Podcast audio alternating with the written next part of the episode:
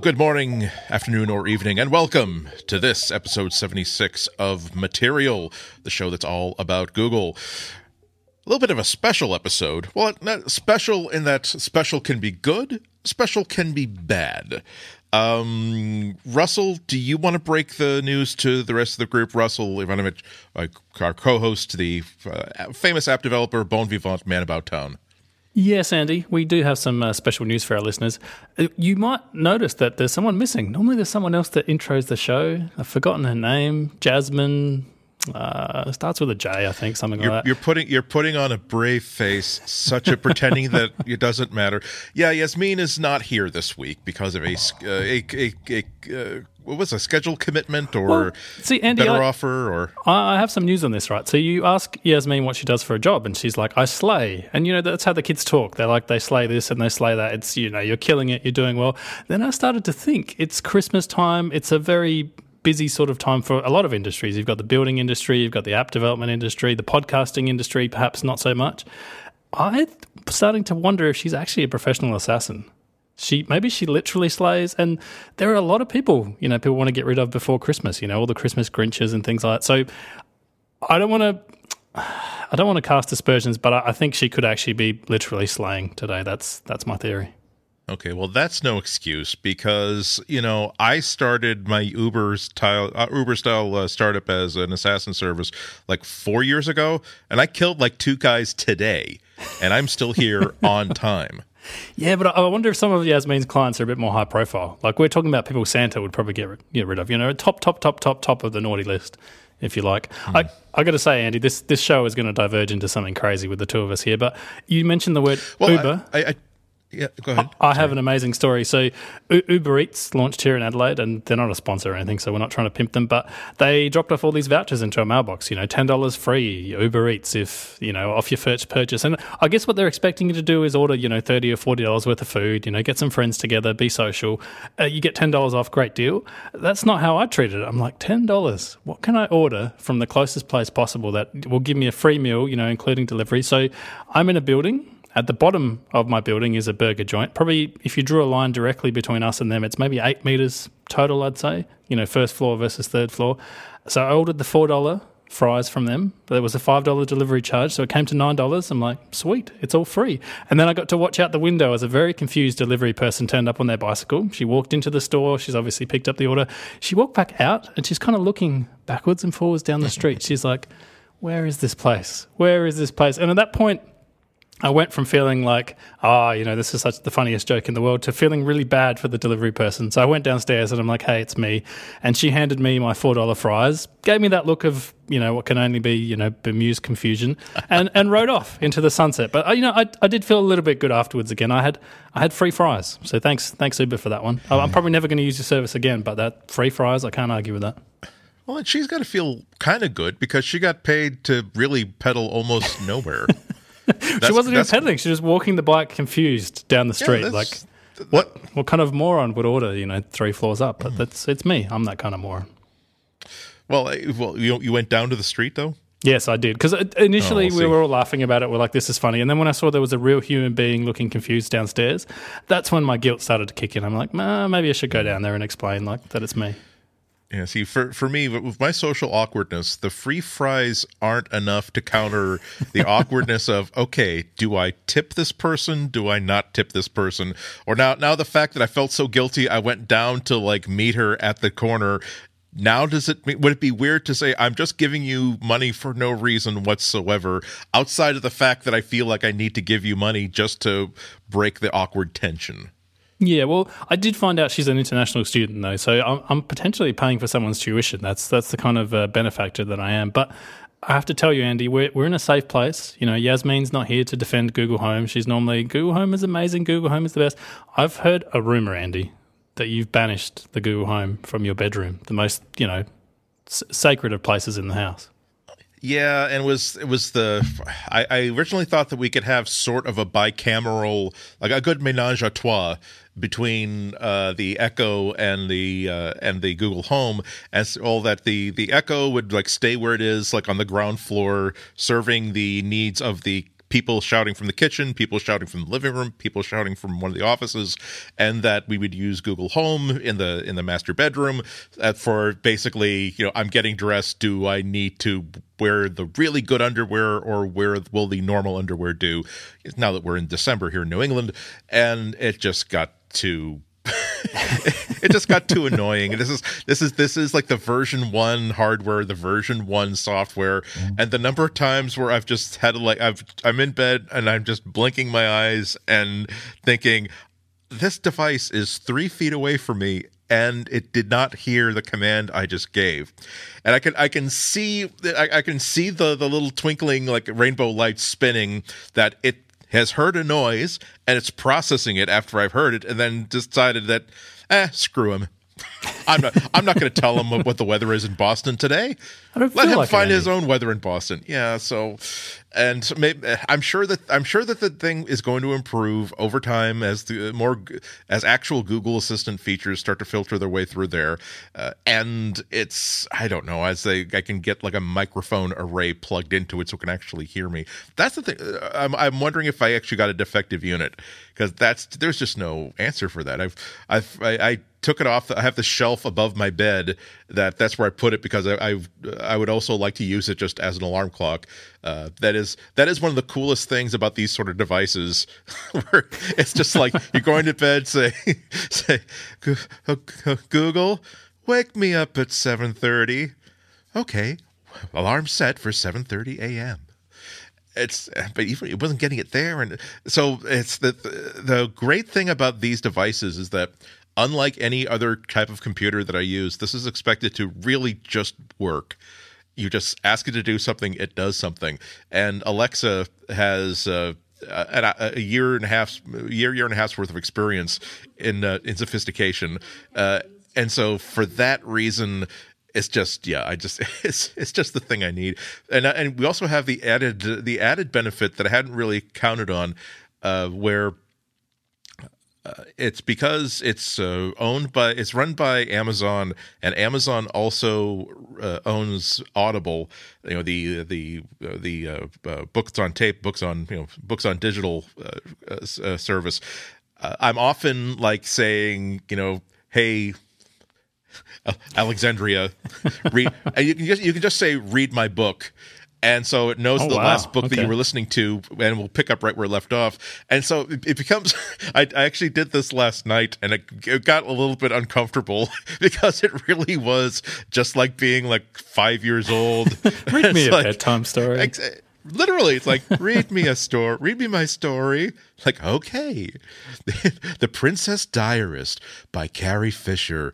Read by carrie fisher and then i drift off to sleep with carrie fisher reading me a yes. bedtime story about how his pill popping nymphomaniac father had to be taken care of later in life. Yeah, it was very sweet bedtime sort of stuff.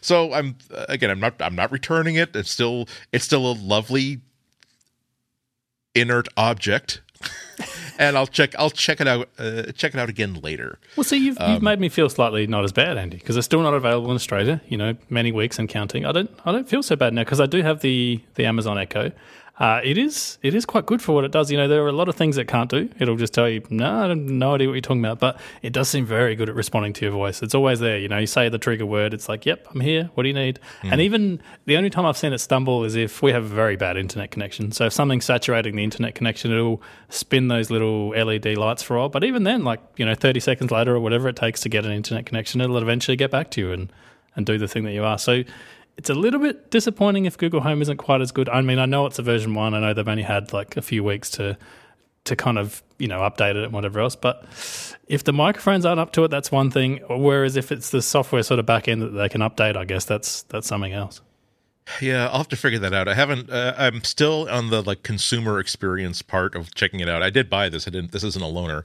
Um, but I usually try to hold off until like I've ex- I've had the full consumer experience before I start working my Google contacts to say, okay, is there does it just not like being next to like a cup of tea? Is that why the I do have it on the nightstand next to where I put like a hot a bottle of a thermos bottle of tea. So maybe that's is that interfering with it somehow? Uh, and I, maybe it's English and it's like you didn't offer me any tea. Like thanks, thanks, know. Andy, thanks for it's that just, one. Well It, it is weird. There, there. Is, is, uh, I think that the pro, it's a it's a disadvantage to Google that we've had, or I've had ex, like a year's worth of experience.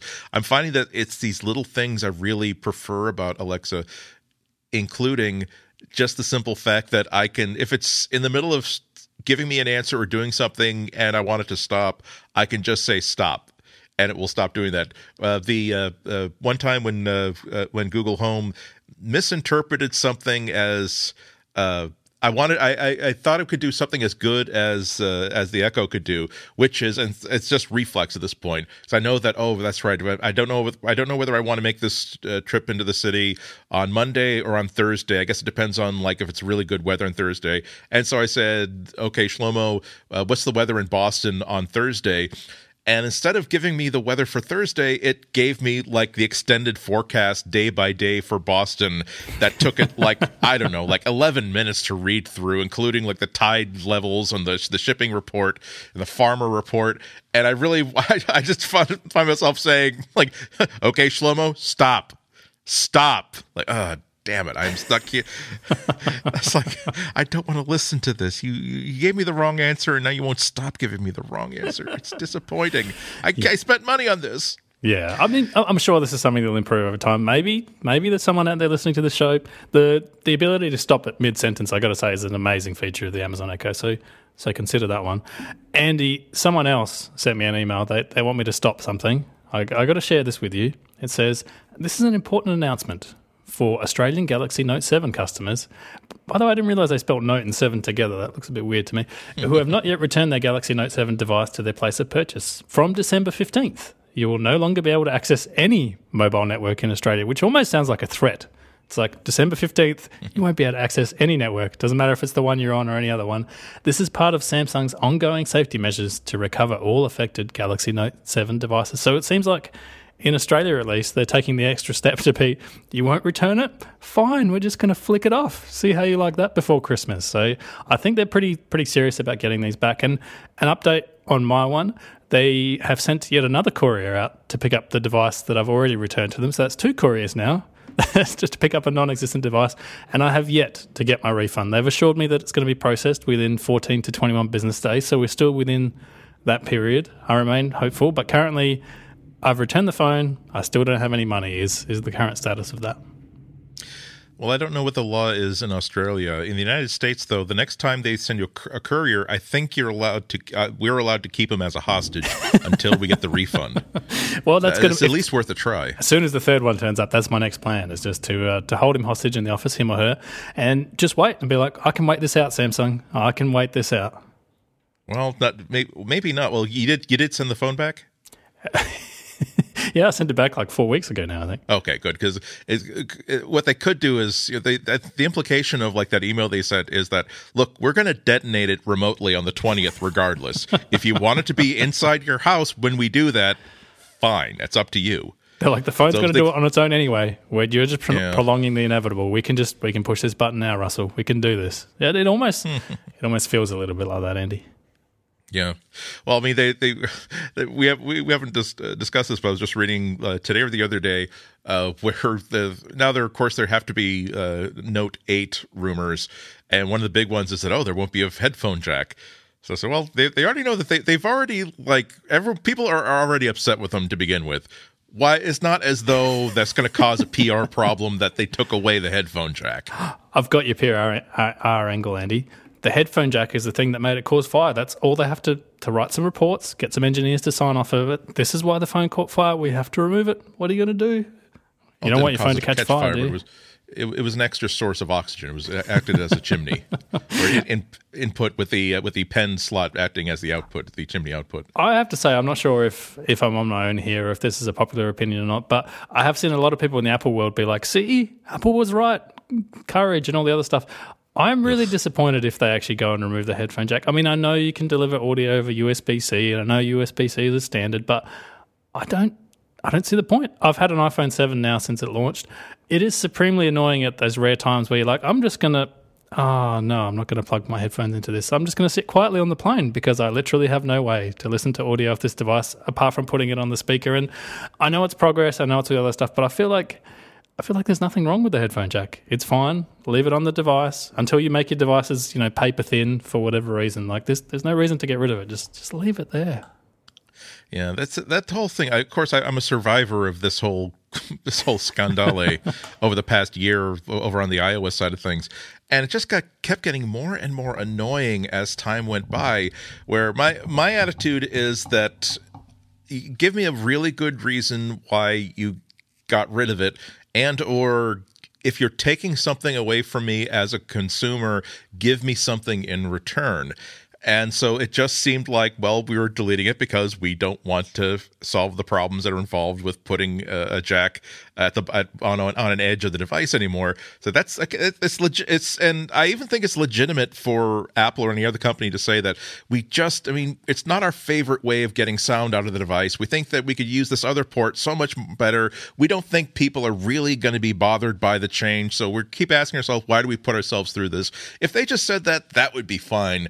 But then they and like and all uh, the, the the fanboy element have to say, my God, I pity you that you actually want a headphone jack. I, I, was actually, I mean, there there are times where I'm, I was actually embarrassed for Apple when they had uh, when they when they had uh, they had the the rollout of the new iPhone, and they were actually saying it's as if it was if they're saying, oh well, we we have this explosive pack inside the device we've had there for 10 years and it's just such a danger having this thing with it's important it's important it's courageous for us to make this step and delete it. And it, it, was embarrassing because there's one, one of their big statements was this listen i bet you don't know how old the idea of a headphone jack is. It's been it debuted in 1921 in radio headsets and we why are we still using this nearly 100 years later?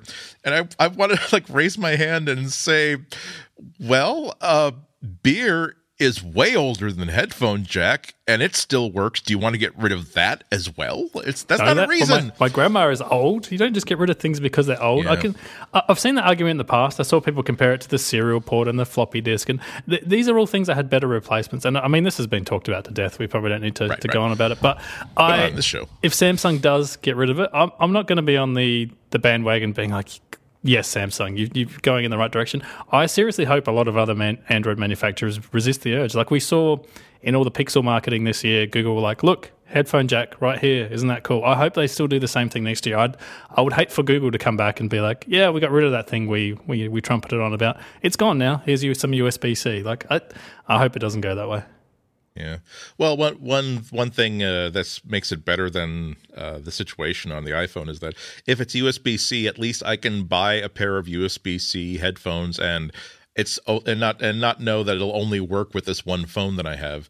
And that's that's that was kind of the, the kick in the shins with that. That we're gonna have you do a Lightning connector. So go ahead, invest in really good headphones. You'll only and if you ever decide to not to buy one of our phones, you'll have to buy another set. Not only that, but, but if, hey, go if, right if like me, you own one of their laptops, good luck plugging your, your Lightning headphones yeah. into that. It's just yeah, it's a bit of a mess. But I tell you what, Andy, I, I, really am excited about this next story. I, I have heard that you have the Google Wi Fi.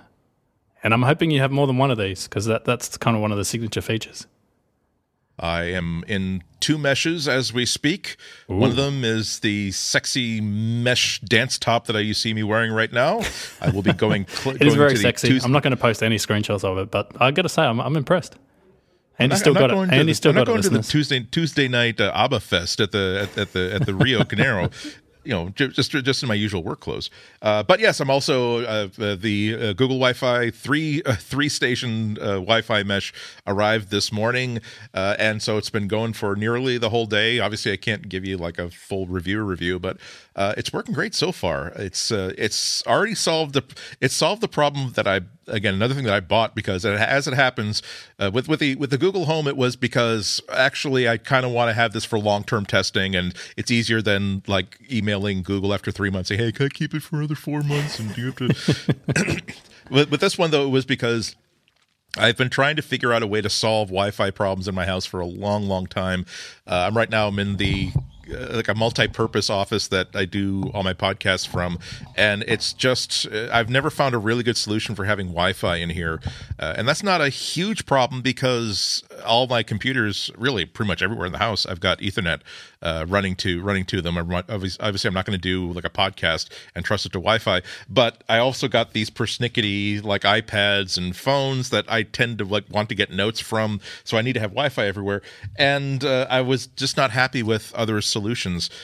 Uh, because you can get uh, you I, I, tried well what have i put why don't i put uh, another uh, uh,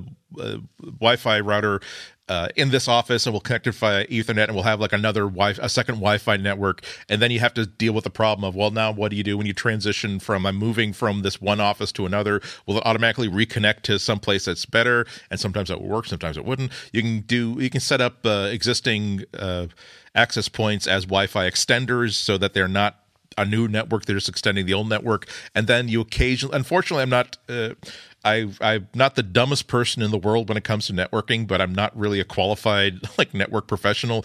And when you start just dropping new devices on a network as opposed to uh, all networks really they're designed to be set up all at once by someone who knows what they're doing. And so when you're in a house situation one of the reasons why network devices often fail is that i first plugged in my I've, I've i moved in here close to 10 years ago and every now and then i put in an extra switch someplace or i put in another base station over there. And so there are all kinds of collisions in traffic that I can't really figure out because I'm not smart that way. Uh, and so just extending the network doesn't really pay off the way I want. Uh, so the idea of having a mesh network where, uh, in this case, uh, three units uh, that cost about 90 90 bucks each something like that the three pack cost me uh, cost me uh, not uh, much less than other mesh networks came out there and so rather than each one being a different node on a network, these all work together to present itself as one single unified Wi Fi network. And they talk with each other uh, much more efficiently than the way that your device talks to the network. So it's not as though these are three 802.11 you know, dot, uh, slash N or AC uh, devices. There's, there's actually lot, some, some sophistication going on there. Uh, and so it took me a very short amount of time to set it up and now it seems to have really great coverage all over the house and that wasn't even with me thinking really hard about where to put these things uh, so uh, there are three. Uh, f- first of all, with the hardware, you get uh, th- uh, three identical devices. It's not as though you, there's one that's colored pink and that's the one that has to plug into your ah, was, cable modem. I was going to ask this question. So there's there's no modem inside there, yeah? It's just they're just you have to plug them into some kind of modem that obviously connects right. to the internet. Each one of them has uh, a uh, has an Ethernet jack on actually two Ethernet jacks. Okay. So whichever which one of them has to be plugged directly into wired Ethernet. Uh, ideally, uh, excuse me, according to the instructions, uh, they're asking you to please plug this into uh, your cable modem. But I'm sure I'm sure it would work if you just if I just plugged it into one of the switches here. But one of them needs wired Ethernet. There's for for convenience. There's also a pass through Ethernet connector on each one of them, so that if you were short on if if, if you already had all of the uh, if, if the switch on your cable modem uh, was already full you could still use that as a pass through so you'd, you'd, have the mesh going but you'd also have an ethernet port free. But for the other two obviously you just plug it into power uh, all three of them and they're, again they're three identical units. Uh, they're they're all powered by usb-c uh, so the, so oh, USB-C the, the connector is actually USB-C yeah, I'm sorry. The connector is USB C. Yeah. Uh, but you get three three identical adapters. Uh, you get uh, each one of them has a uh, a QR code. Uh, so setting them up is really easy. You it you do it with the uh, Google Wi-Fi app. You just plug in the first one, and then once that's plugged in, the app will find it you don't even have to like turn off the network on your iOS uh, device or your Android phone. Uh, it will just simply find it and say, okay, great, I can see that's connected up. Uh, there is a QR code in the bottom so that uh, if you don't want to type in a identifier that tells it which actual hardware device it is, you can just beep hold the camera up and it will just scan that QR code and we're all completely configured. You just name it, uh, choose a password for it, and then it will just simply say, Oh, you, you, got any more of these? Yeah, I got another one. Great. Okay, just plug it in. I'll find it. You plug it in, it finds it. You say, Great. It got any more? Yeah, I got just one more. Great. Plug it in, I'll find it. And so, and and you can also name each one of these to, so it makes sense as to which unit uh, you're actually looking at, uh, which is part of where we get into the ongoing coolness and creepiness of Google, where you can't, as much as I, I absolutely trust Google, however, I can't as I'm naming this thing, suggesting like first it, it gives you like a list of like pre-chosen ones uh, for, and they're all they're all like names of places. So, uh, do you want office, living room, den, bedroom, master bedroom, hallway, and it's like okay. So in addition to that, that's that's useful for me because if something goes south, or, or if I want to know like which is which one I'm directly connected to or cl- most closely connected to, uh, I'll be able to track that down. But it also means that Google now knows that if my if my phone is is on the mesh and it knows that its strongest signal is coming from the one marked bedroom. It knows I'm in the bedroom, or at least where.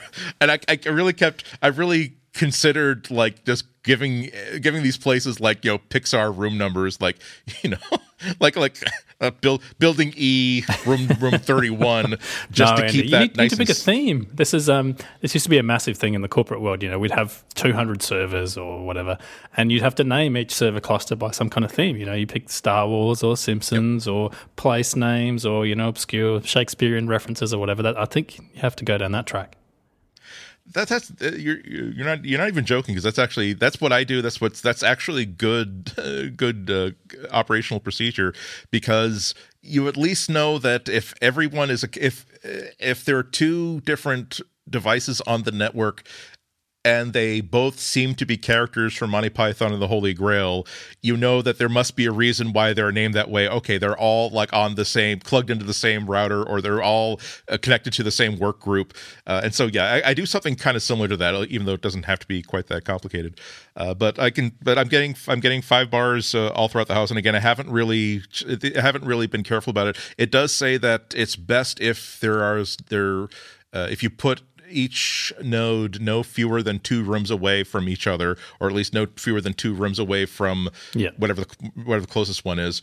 And I was immediately I'm, I'm okay, it's, it's a kitchen. The kitchen isn't really a room so much as it is a central hub through which does that count as yeah. Okay, uh, so, so I have some questions about this, Andy, because I, I am at the moment building a new house. It's probably a good seven months away, and I'm trying to figure out what the best solution is to to Wi-Fi the house. There's, there's going to be Ethernet as well, but you know, Wi-Fi is like you say for iPads, iPhones, that sort of thing is pretty essential. So one thing I want to know is can you do things like prioritize devices? Can you say, uh, don't tell anyone, but you know, my device gets better access to the network than, than everyone else's?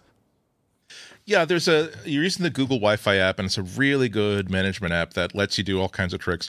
One of them is that you can say that, like, let's say that I, let's say I did want to like run my uh, streams uh, stream video through this uh, this uh, my laptop or my iPad. You could go into the app, and if you're the administrator, say, by the way, this computer gets uh, gets priority over all other requests for the next hour, or even just at, on an ongoing basis. Uh, you can even do things. It's it's a, it's a, obviously a consumer oriented networking device, so if such a thing is possible, uh, which means that uh, consumer oriented home network means how can I inflict pain and punishment upon my children?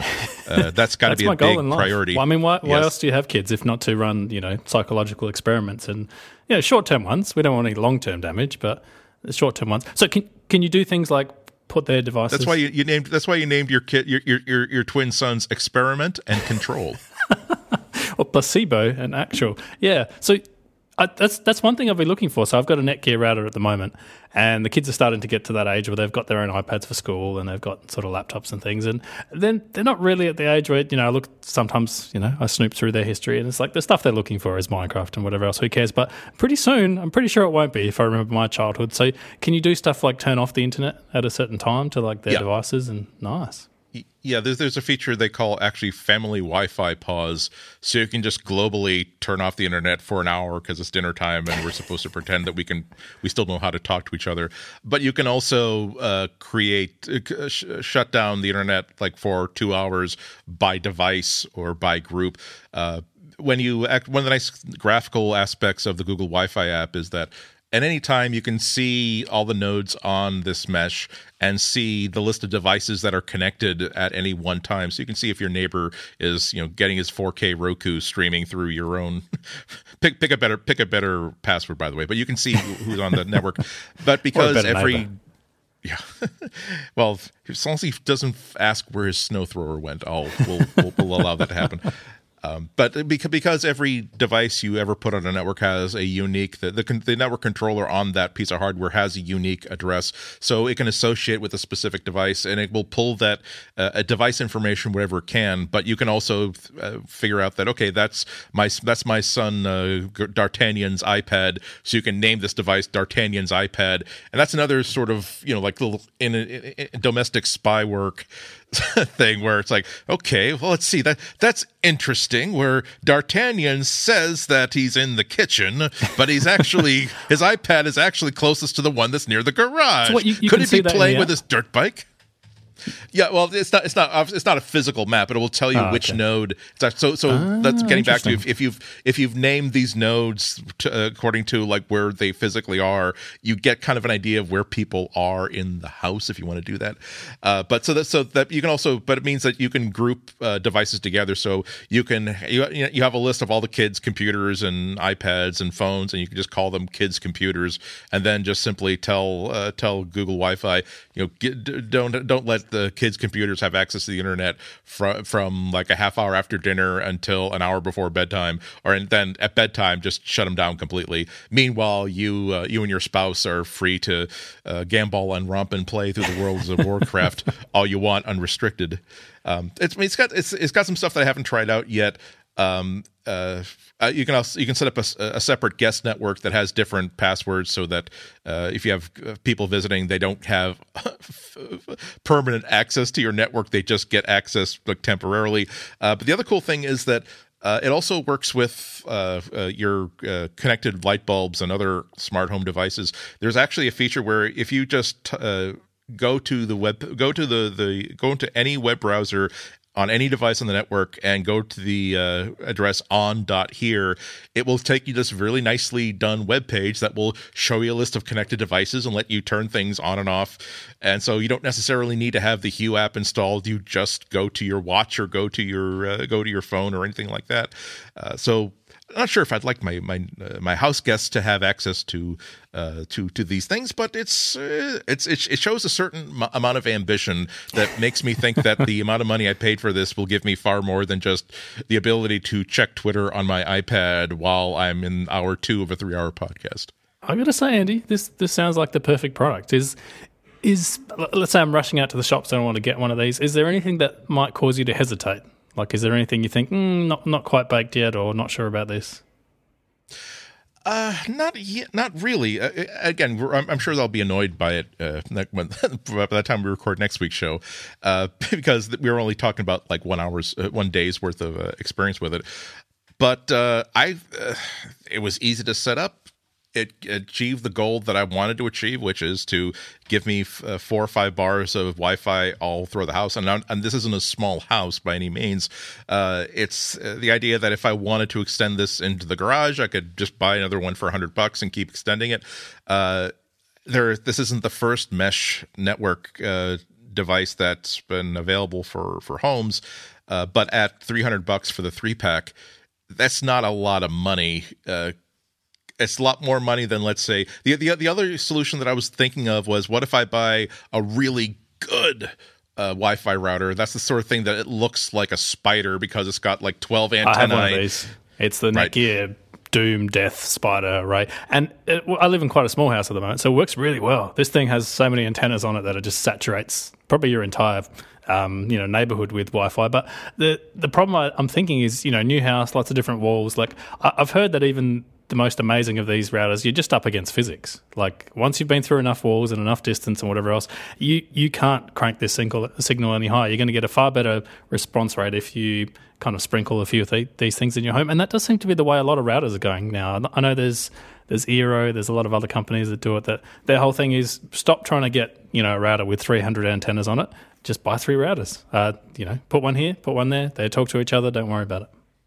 Yeah, that's that's historically the problem. I remember that I was uh, once I was uh, doing a project where I was being put up in somebody's house, and like the, the three people who were on this project were like in these like I'm talking a huge like a palatial like rich person estate sort of thing, and uh, this was like a few years ago before rich people how wanted to show off how much internet they had everywhere.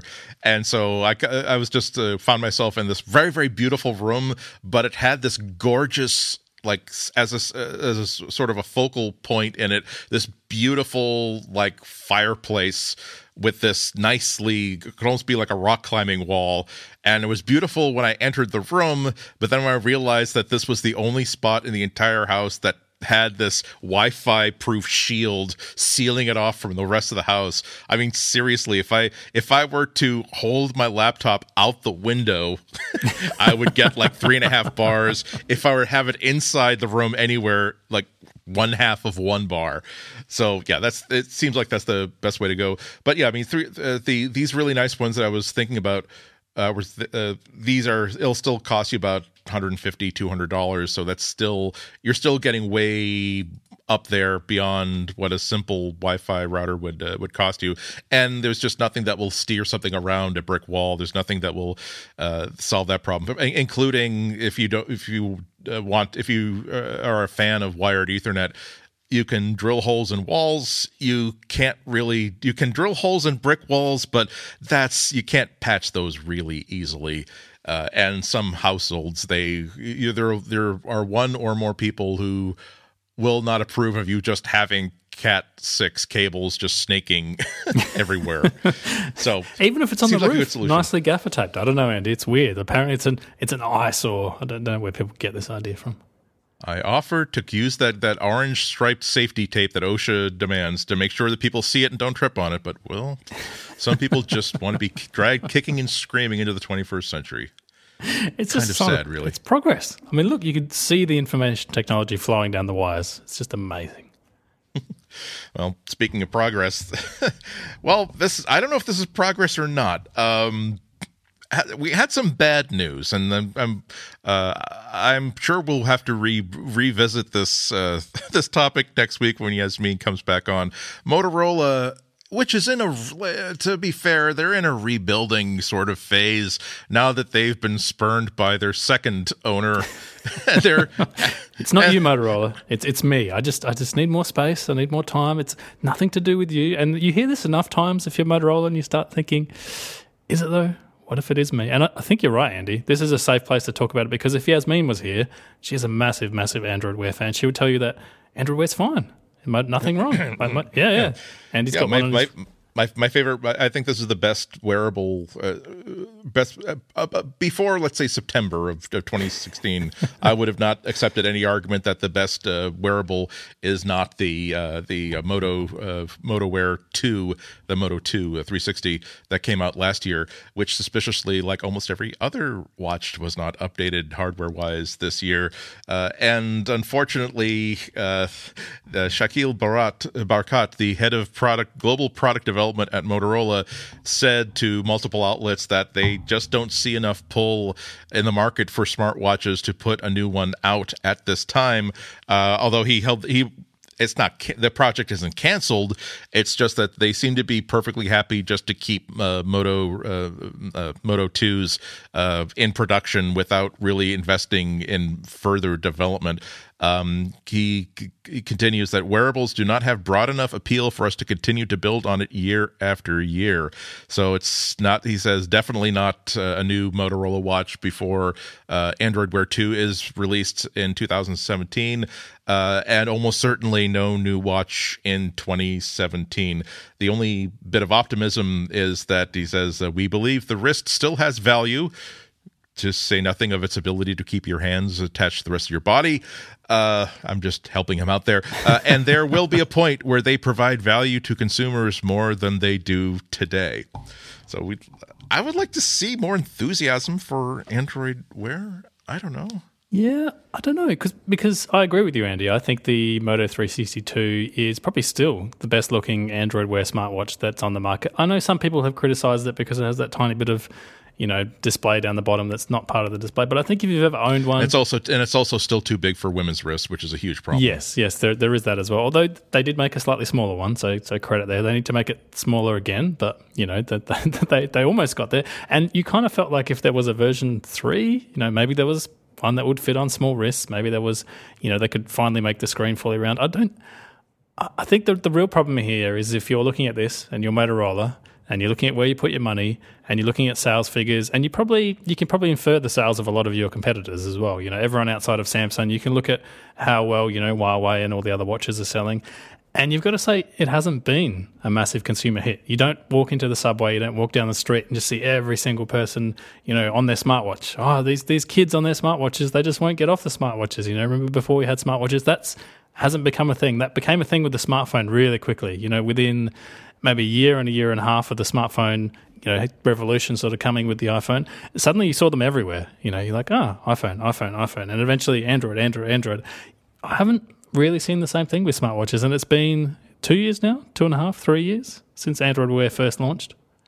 I'm trying to think. It yeah. was Google I/O. I think 2013. 20, 20, uh, 2014. That was uh, uh, the first Motorola Moto 360 was released in 2014. I think that was first snuck. The first video we had of it was February or March of that year. Yes, I think you're right. So I don't know. I, I, I don't know whether any hardware was shown before then. I think maybe there was a square. I don't know. Who knows? So L- LG released a, a, square one that they first launched at Google I/O. So Google actually gave them to us. They're like, here's the. You can choose between. There was a Samsung one and there was an LG one. Yeah. There are two square ones that you could have right away, or you could wait for the 360. And a lot of people were waiting for the 360 because it looked cooler. it looked just a million times cooler. They actually gave you both. You could choose one of those two, and then later on they shipped the, ah. the 360. So we did end up getting that, but it, there was a lot of excitement then. It was like, wow, you know, smartwatch is cool. This is the future you know, it was the most natural thing in the world to have something on your wrist if you're like a watch wearer already. But I feel like since then, you know, a lot of people said, ah, Fitbit's dead. You know, goodbye Fitbit. Who would have a dedicated, you know, band on their watch just to track their fitness? That's so stupid. Like everyone's going to want a smartwatch.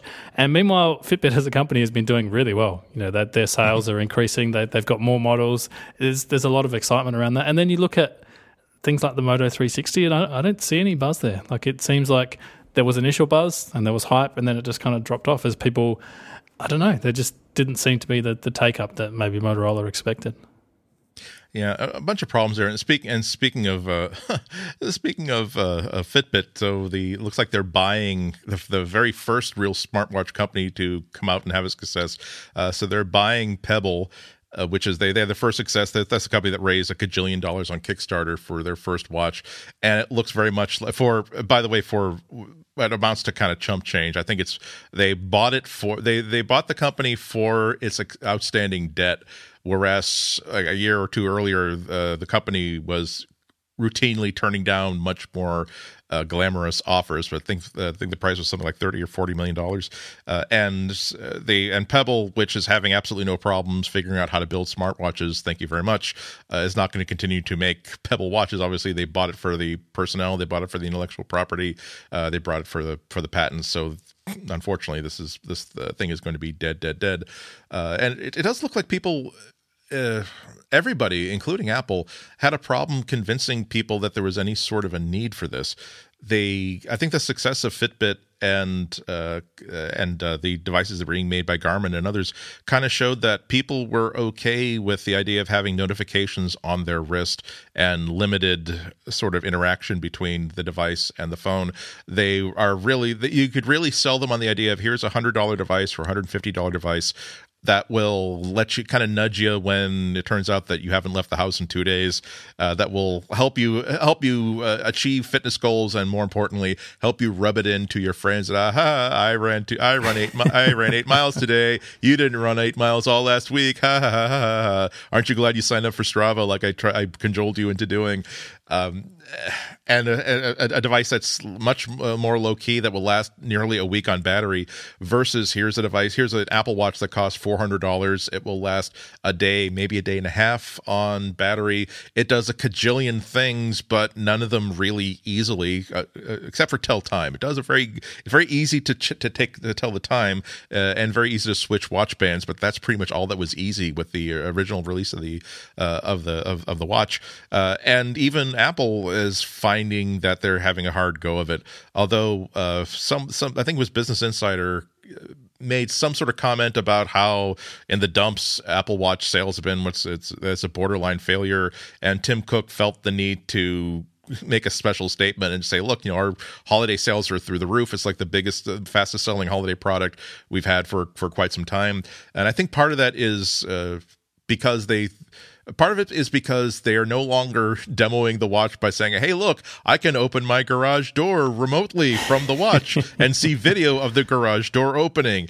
And now they, which is what all the early demos were all about. And yep. here's a doctor wearing an Apple Watch, like watching the tracing of the EKG coming through, which is a really good populist sort of feature. Everybody wants to be able to watch. Everybody is a doctor, and everybody wants to watch EKGs live on a watch, and not, not on that, a huge device that lets you see. Yeah draw pictures to your friends. You know, send them your heartbeat. That was that was the in- initial sort of intention. They've they've doubled down on the whole fitness thing now. It seems like they've teamed up with Nike. They've got fitness this, fitness that, and I, I think that's what Fitbit has proven. Like, I think the other thing that Fitbit's proven is that people like a device that's ruggedized. So, if you think about it, you know, you, you, can wear it, wear it while swimming, you can wear it while jogging when you get all sweaty, you can wear it to activities like volleyball that's, you know, covered in sand everywhere. Whereas the original Apple Watch, you know, you couldn't take it in water, it was pristine. It was all like shiny and metal. You're like, oh, I don't want to get that scratch while I exercise. I had like leather bands and things. It's like it was trying to be a watch and a fitness device. And I don't know how well that worked out. And it seems like this year Apple have gone, yeah, let's try and make more of a fitness device. You know, there's the Nike version with the, you know, fluoro yellow band and it's all waterproof and it even spits water out of the thing when you get out of the swimming pool. They're like, swim with it, do it, you know, get out there and yep. exercise. Yeah, I mean they they they made a they clearly paid a lot of attention to uh, all the feedback they were getting from customers and the press and everybody over the past year. Uh, it's not only, and also I'm, I'm, sure they're also paying attention to Fitbit sales numbers and uh, and I'll realize that every single person who designs electronics also owns every other device that's related to that because not because they're stealing, but because you can't really see how something works until you actually use it. And so I think they were getting a lot of information from there. And to their credit, uh, the the, uh, WatchOS 3.0 is a, it's almost an entire. It, it, makes my version one watch that I bought like on release day. Uh, almost like it's a whole new piece of hardware. It's so much easier and so much more natural. And it's all by really just by getting rid of features that were just getting in the way uh, and making things way more complicated. And the other thing is that now you can buy one for like about two hundred and fifty dollars, which is right in the top end of an of a fitness watch. So you can get a really good fitness watch for 250 bucks. You can get an Android Wear watch for about 250 dollars.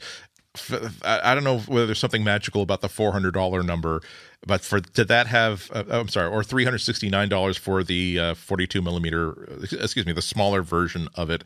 Uh, but that seemed. I, I think I really think that goosed a lot of sales. And let's also give them credit that this is a watch that looks perfectly great on a, on a woman's wrist. And it's really problematic to have a any piece of hardware that you can only really sell to less than half of the species that's out there. you know, it's, yeah, it's, I mean, it's, it's not, not, it's not sexist. It's a lack of engineering. It's not even just women. Like I've met a lot of men with small wrists. Like you, you, people come in all shapes and sizes. You know, some women have giant wrists, some men have like tiny wrists. I've I've met a lot of guys that are like, I put one of these watches on, and I'm just not into like having my entire wrist covered in, you know, this giant circle. They're like, look, smartwatch, and this yeah. is the this is the question I had for you, Andy, right? So Google was demoing a, a, lot of other watches at Google I this year, and a lot of them are huge. And they're like, you know, cell connectivity, that's what everyone wants. You know, GSM, we're going to build that in, GPS, we're going to build that in. I wonder, is that what people outside of, you know, our circles actually want? Like, I, I don't. I, I know it's always hard to talk about the norms, and you're like, what do normal people want? And normal people are, are people too, with sort of their own interests and niches and things. But I wonder if going like cell connected is the right way. Like, I almost think like if this thing is going to take off, it almost has to be more single purpose. Like, I personally, I want something that tells the time. Yes, very important to know what time it is. But the other part of it is I just want the fitness tracking. I don't particularly want apps on there. I don't want to order an Uber from my watch. I don't want to see the latest hotel bookings or whatever.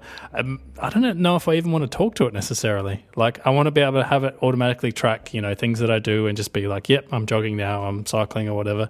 I want it to be ruggedized. I, I don't want to feel like if I'm playing like soccer, for example, or if I'm playing volleyball, that I have to take the thing off because it feels like that defeats the purpose of it. Like I, I wonder if the future of wearables should be more in that direction. I, I don't know what you think about that.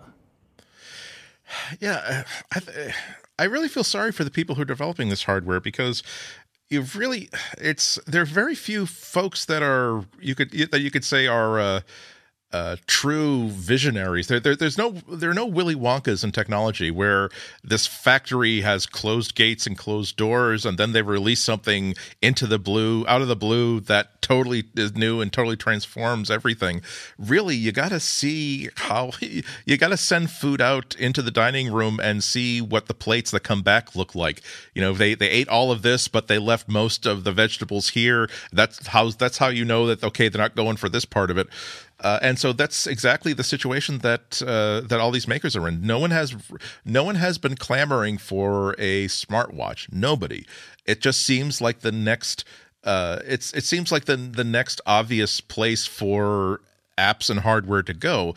Like uh, like it's it's like knowing that somewhere in this ten thousand acre area there is a fortune in gold but we we know it's there. It's got to be. Every piece of science says that there's got to be gold here. We just don't know exactly where it is, and even if we know that it's here, we don't exactly know how to get it out of the ground. But it's there and it's a fortune waiting for someone to pick it up so that's why they're all kind of working on this i don't i keep trying to just I, I keep trying to think about who is the person who would want a watch with GSM built with like cell phone radios built into it. I mean, is this you'd have to have a person who is okay with leaving the house without their phone. You know, I'm sure that everybody, Apple Watch users included, they would love to have this uh, this smartwatch not be quite so dependent on having a phone tethered to it. Uh, not just for hey, I want to be able to go out for a run for a half hour or an hour and not have to bring my phone with me, but also the the less time it spends talking to the phone, the faster it can get to the thing that I want it to do.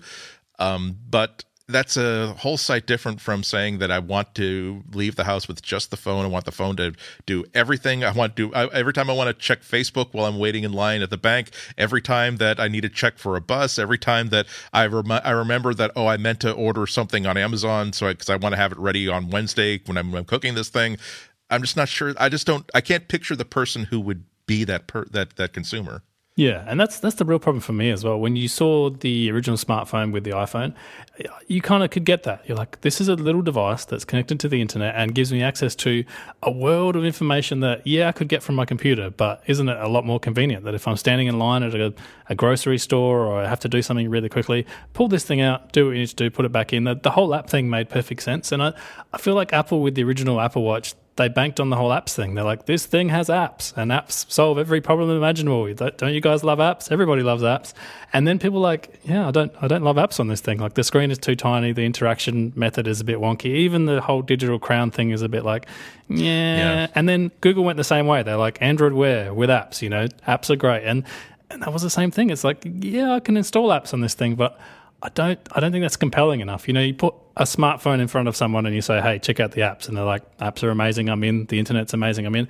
You put a smartwatch in front of someone and you say, "Apps are on here too," and they're like, "Yeah." Like I just, I, am yeah. the same as you. I don't see. I know a lot of companies. They know, like you say, they know something's there.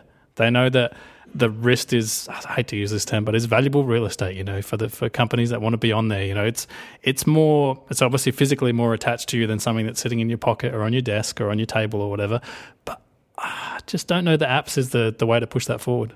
Yeah, they. It, uh, although you can't deny that it's such a convenient thing. Now we're we're sort of doubly. Uh, we're we're in the or excuse me in the in New England we're in that season of year where I absolutely appreciate having this watch on my wrist that I can just you know tap tap my watch and like say when's the next bus or get me an Uber without having to like dig through three layers of clothing because it's 20 degrees outside and I have to keep my phone like in a close pocket so so it's getting those batteries aren't aren't freezing, uh, so I'm keeping it warm like I would a newborn babe.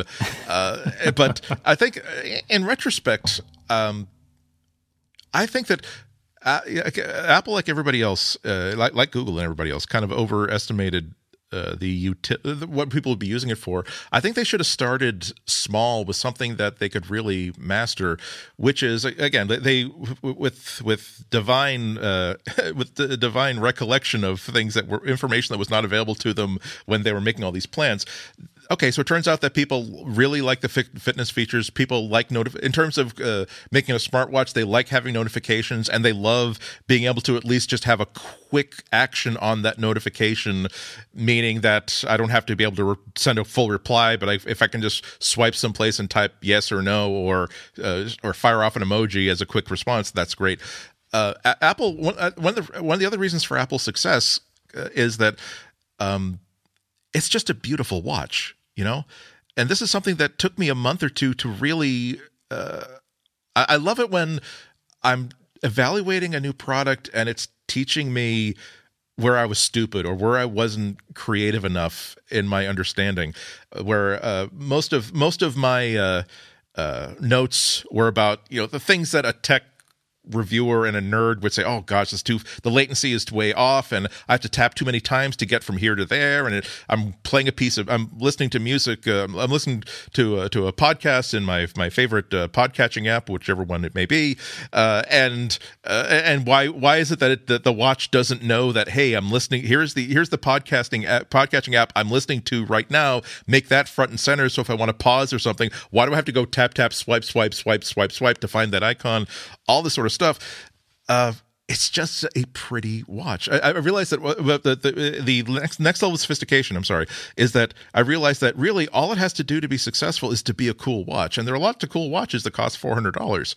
Uh, and so, if it was just a beautiful watch with these extremely well made, it is beautiful. It is extremely well made with the added bonus that has these really beautiful bands that I could swap uh, I can go to I can uh, wear the sport band while I'm riding my bike to get to work. I can wear this casual nylon band at work, and then because I'm going right from work to someone's uh, engagement party, I can swap the the casual f- funny band with the with the strawberry logos on it and switch that for a nice metal band. That makes it a cool watch, and that's good enough. So if all they did was make a cool watch that has fitness tracker built into it, works with Apple Health, uh, and gives notifications, and we're going to sell that for two hundred and fifty dollars and we've done the math. Here, here I'm speaking as Apple, and we've done the math. We figured out that in a couple of years we can make a version of this with a lot more features for the same amount of money that would have been pretty darn good. They, no one would have, have had any complaints. A lot more people would have bought it straight out of the gate, uh, and that that uh, and that would have been it. I have I have a lot of the same sort of stuff going on with my uh, Moto 360 version too. Um, I, I do actually use because it puts the apps that I want, or at least the information I want, front and center because it has this Google Now type interface, which I still think is really a, a brilliant idea for for a watch. I just like the fact that I'm getting notifications I'm getting credit for the times where I'm going for my constitutionals without having to remember to turn something on on my phone to get it. And I like the fact that I can have a kitty cat. I can have I can have a watch face that's a little kitty cat that wakes up and yawns and stretches. You know, if I if it's if the watch face is active for too long, you know, it's a cool watch. It's a cool two hundred fifty dollar watch. I'm glad I bought this watch for two hundred fifty dollars. They have to they have to sometimes appeal to the emotions rather than to the rational center of the of the brain. Um, let me. Well, we should move on, but I just want to uh, uh, in case I've created the impression that uh, Android Wear is dead, actually, it's, it's it's it's kind of on pause. Google kind of shot themselves in the foot. Uh, a lot of companies did not want to put out new uh, hardware this year because Android Wear 2.0 is supposed to be really huge and has a lot of features that are going to require new hardware. And so, why why uh, or even if you're not going to be necessarily coming out with a brand new watch, why not take advantage of all the hype around 2.0 and say, hey, our watches ship with Android 2. 2.0. Uh, and it does look, uh, I think that it looks like Android, excuse me, Google has learned a lot of the same lessons that Apple has because 2.0, you can see that as much as I liked Android Wear One, you could see that they said okay, and they put they put one word on uh, they put a couple words on the on the chalkboard like as they're developing this. Say okay, the entire thing is going to be let's make this work independently. Like a like you can just strap a Fitbit on and it will work, and it doesn't matter what apps you have because it's self contained. Because uh, a lot of the standout uh, features are uh, 2.0, which is going to be released looks like early ish 2017. I think they got yeah, it was originally late 2016, but it's been yeah. moved to yeah, 2017. Right. So I think they're in developer preview four or something right now. Uh, so it'll support standalone apps. So it's not an app that is uh, linked to an app on the phone. You can have an app that just lives on the watch itself. Uh, these apps can have direct access to the cloud. So if you're near Wi-Fi or if you're uh, via Bluetooth, if you have a connection to the internet, it can talk directly to the internet uh, and get data and uh, get interaction that way. Uh, the Google Play Store will be on the watch, you can buy apps and install them directly. I don't know why you would want to do that on this tiny, first looking round screen, but you can do that as well. Um, and uh, as so, so basically, they're they're trying to get the they're trying to get the same sort of people who don't necessarily want to buy an accessory for a phone. They just want to buy a cool fitness style watch that has neat features on it. Um, and it'll also open up Android Wear to uh, iPhone users because before you could really it, it really kind of stank it right now it kind of stinks to have a, an android android wear watch that only really works with apple i uh, excuse me with the google apps on the iphone and standard notifications. Uh, you, can't, you have no access to you can't just get special apps for the watch because you have to have an android app that's paired with it so the ability to have just standalone apps you can have you can have, have an iphone put this thing on, download apps to the Play Store directly on the thing. That'd be pretty cool. Uh, they're giving it a whole visual makeover, a material uh, makeover, and a whole bunch of other user interface tweaks, like putting the application tray, like swiping up to get it uh, to get it that thing, uh, keyboards, uh, gesture keyboards. Um, complications, which is something that they're uh, a trick they're getting from uh, from uh, WatchOS, uh, where every Android Wear 2.0 watch app can accept information, little widgets, screen widgets from arbitrarily any Android Wear 2.0 Studly uh, phone app. So instead of, whereas before I have like the weather app that can get uh, weather information from this other weather app that's on the phone that's designed to work with it. I can just simply say, I want to have my step count from this one app. I want to have my last note from Evernote, and I want to have an icon from not whatever place the Google Now is getting its weather from, but I want it to get from the WCVB Channel 5 in Boston's uh, weather app. Uh, smart replies uh, for, uh, to uh, messaging uh, powered by Google Assistant, third party gestures. So if you want to uh, created if an app maker wants to make a fast forward thing that's just draw an arrow on the screen it'll go. Uh, and also like we are talking about this will this version will support uh, gsm radios on the watch uh, as well as nfc so if you if Samsung or someone does want to make an all-in-one watch phone uh, that can actually place calls and take them on the phone, they can do that. NFC, which hopefully will power uh, contactless payments. I'm I'm absolutely with Yasmine. Uh, every, the only thing that I super super super miss about uh, the from the six months I spent with the Apple Watch is not even having to take the do the simple act of taking my phone out of my pocket to pay for something. Uh, every time that I was in an I was in an airport, and your your hands are full and you're kind of stressed out, and you just want your you, you just want your egg McMuffin and your and your Dr Pepper don't judge me. It's it's caffeine, it's sugar, it's coffee. Like okay, fine. And and, and you just like just tap your wrist against this transponder and you got it. I never felt like either aristocracy or a thief as much in my life that I didn't, but I didn't show you my phone. I didn't pay for it. How do you know I've even paid? I'm leaving now. Yeah, yeah, no.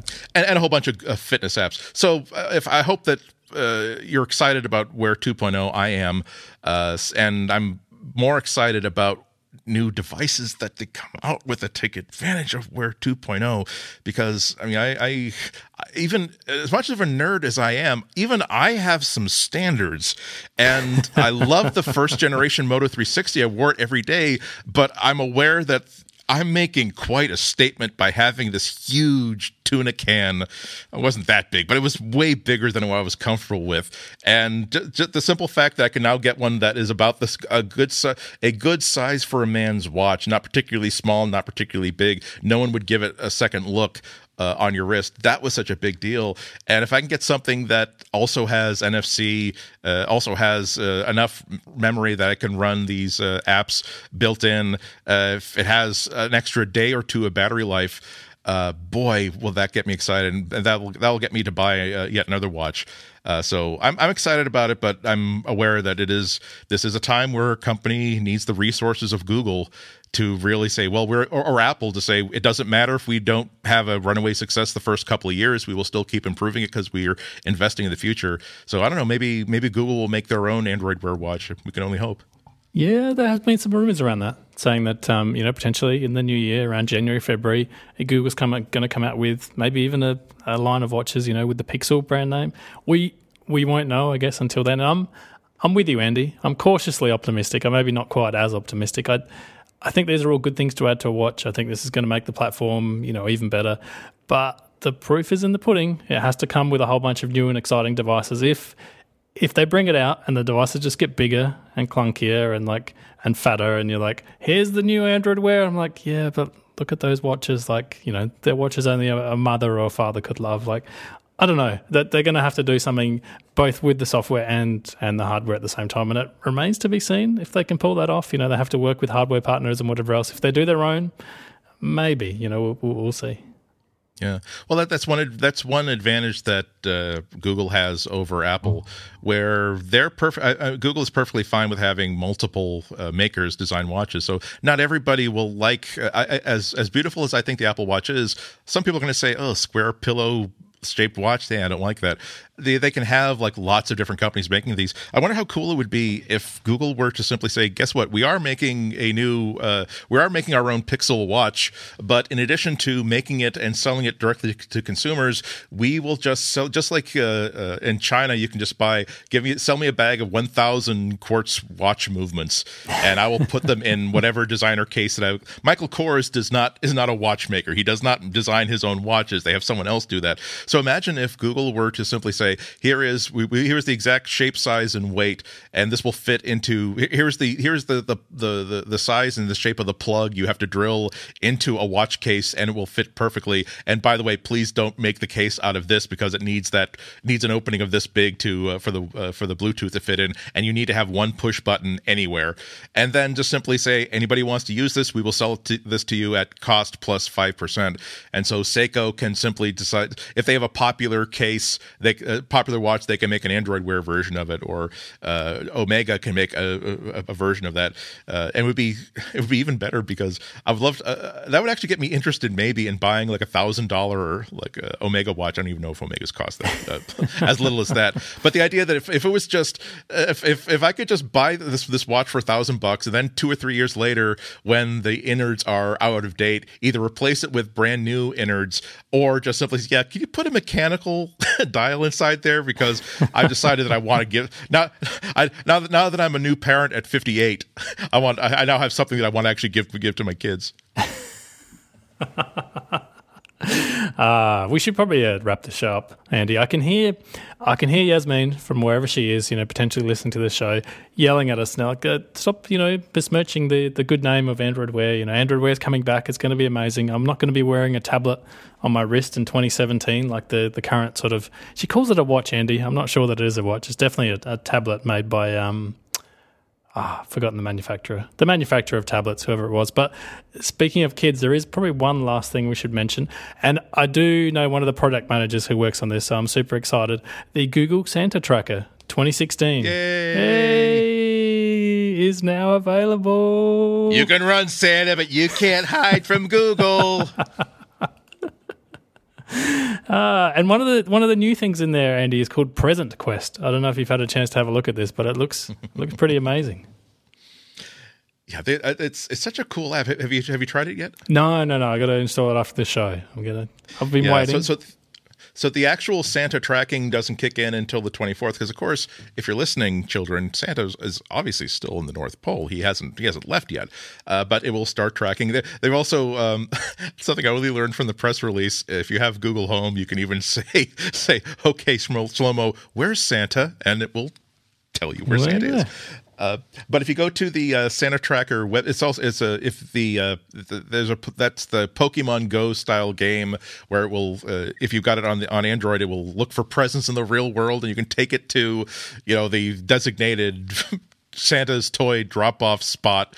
Uh, and again, see, just like I said at the just like I said at the top, I trust Google, but there's oh, I always I know what their business is, so I'm I'm saying that if I were a pro if I were a product manager at Google, I would be contacting the product manager of as soon as I've got wind of this feature, saying here's a list of 831 places in the United States that we don't have really good mapping info for. Could you send? Could you hide here and have them take it there? We don't know how to get pedestrians from this part of Chicago's loop to the to the to the, the, the giant chrome beam in Millennium Park. So I don't know if that's I, I don't I'm not saying that's what they're doing. I'm saying that that's what if I were and I, am a very very untrustworthy person. So I that's why it's good that I don't work for Google. But they at the on the website they have some cool games like a new game every single day. Uh, today's game just gives gives you.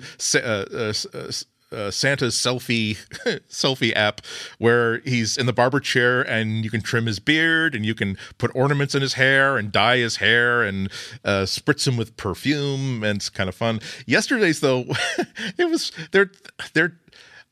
I have to say I approve this. It, it's this. Uh, it's like a dance dance revolution type game where an elf like does a dance and you you control like the elf next to her and you have to have the elf make the same dance. And you do it by like there's a tray of like instructions of okay step left step right kick left jump up and so what you're actually doing, what it will tell you if you click a button, is that you're actually actually writing JavaScript to control this other thing. So it's you're they're secretly teaching kids JavaScript.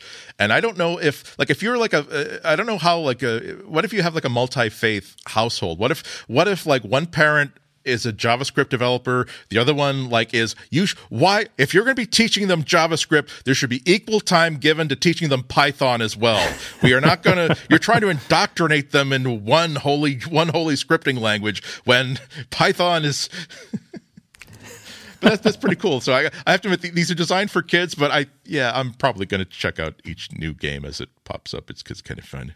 Look, I think that's that's what the spirit of the holidays is all about, isn't it? It's, it's getting in touch with your inner child. You know, whether whether you're Christian or whatever else, or whatever you know religion you're into or not into. Perhaps I, I think there's something on that Google Santa tracker for everybody. I know that.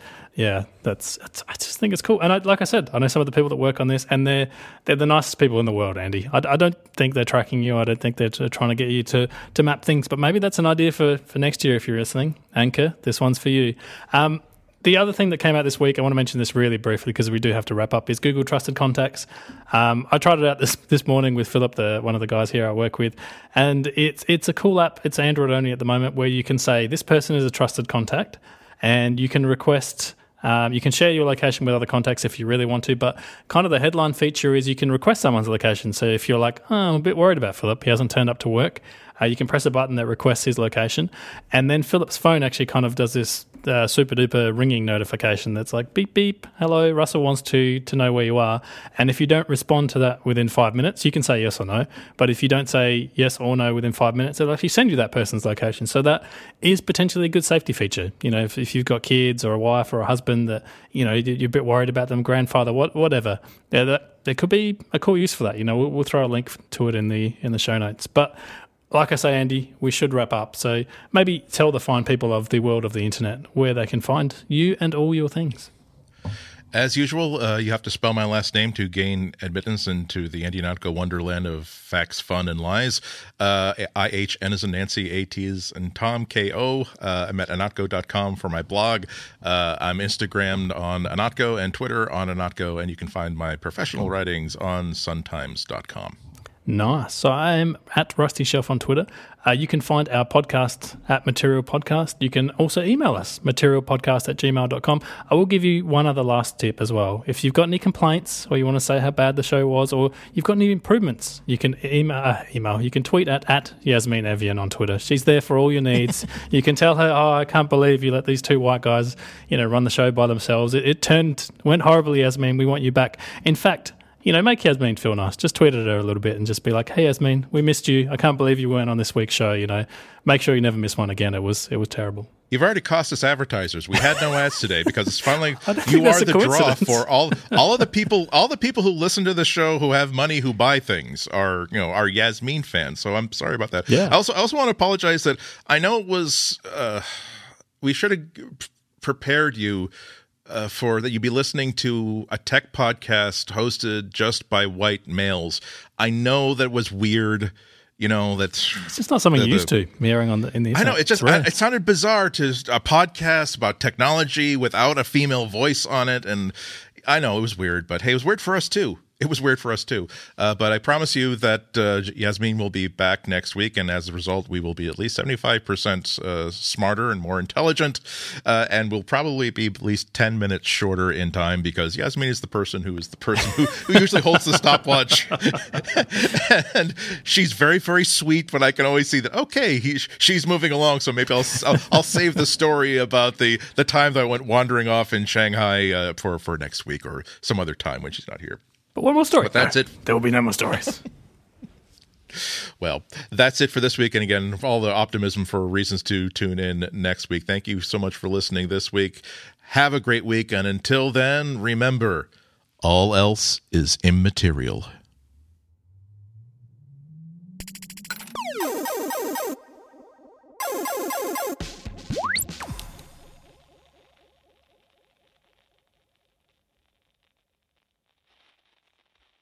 I'm sorry because you know Yasmine uses the the usual catchphrase, you know, stay immaterial. I can't pull it off. I've got to use a fake voice to even say it, and even know I know you're not buying it. I- So that's why I use my own sort of thing. It's important, Andy. You can't you can't take someone else's thing and make it your own, unless maybe you got the accent or maybe you got the way you know to say it or whatever. But if it's Yasmine's thing, it's Yasmine's thing. You know, you don't have to try and be Yasmine. I've got it, yeah, Andy. You be you. Ooh, that's a, you, you should have done because you know, you got the you got the same voice that, that Wolverine has, like when he's not playing Wolverine, but you got the Hugh Jackson, The real, you know, Wolverine sort of. voice when he's at home, you know, by himself, polishing his claws or whatever he does. This this is how he talks, people. There you go. Hmm. I mean, this is going to probably be cut from the show. I don't know why we're, but Wolverine, Wolverine We're, is cool. we're, sa- we're, we're saving this for the big holiday bonus episode that we don't want to actually sit and record. this will this will be when we sweep up the floor underneath the editing table and say any piece of tape that's longer than 23 inches, just put it in the mix. Put it in. It's the best of. Director's cut.